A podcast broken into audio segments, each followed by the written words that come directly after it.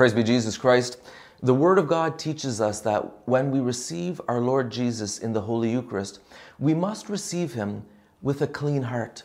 And we know, of course, that we can't make our hearts clean on our own. Only the Lord Jesus can purify our hearts, can give us new hearts, clean hearts.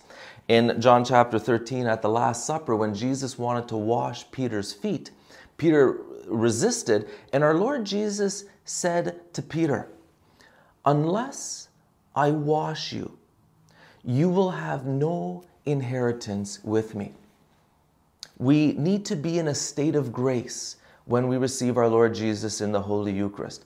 And the Lord makes us new through baptism, and then we struggle, sometimes we fall, and so we can go to confession, the sacrament of reconciliation, confess our sins, and the Lord forgives us.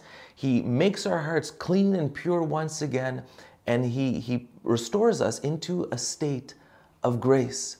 And as Catholics, we need to be striving to live holy lives according to the Word of God. And that's why it grieves me so much that still we don't have clarity given to us by the bishops on the issue of so called devout Catholic politicians who are unapologetically, aggressively, actively promoting all kinds of the most awful things that totally go against God's word.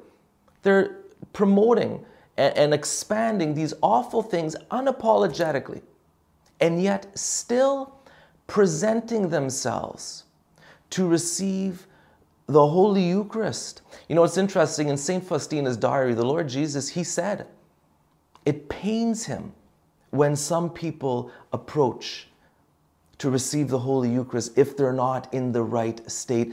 This is the living, beating heart of Jesus, body, blood, soul, and divinity in the Holy Eucharist. Holiness befits the Lord Jesus. Yeah, we can't be holy on our own. We're all sinners, but we can go to confession. And if our sin is, is public, causing scandal, we must make it clear to, to, to, to the world that we've changed our ways. And if we don't, guess what that's called? receiving the Holy Eucharist in a state of, of, of, serious sin. You know what that's called? It's called sacrilege. And what do you want? Do you want us to spend another year watching this take place? Do you know what that feels like for the heart of, of, a, of a devout Catholic who has a deep love for the Eucharistic Lord Jesus, for the, the heart of Jesus in the Holy Eucharist? Now, I'm all about being pastoral, taking our time, making sure we address this in the proper way, in a, in a, in a way that's you know, careful. I'm all for that. But are we going to have to wait another year, watch this go on for another year? It's wrong. It's wrong. It grieves the hearts of devout Catholics who love the Lord Jesus in the Holy Eucharist. And it's showing a lack of leadership. I don't need to read documents to understand the reality of the Holy Eucharist. So many saints, so many mystics have written about the Holy Eucharist. We understand the Holy Eucharist.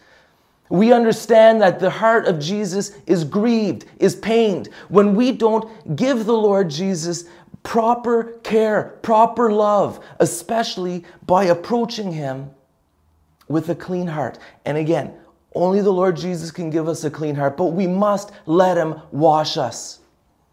Viva Cristo Rey.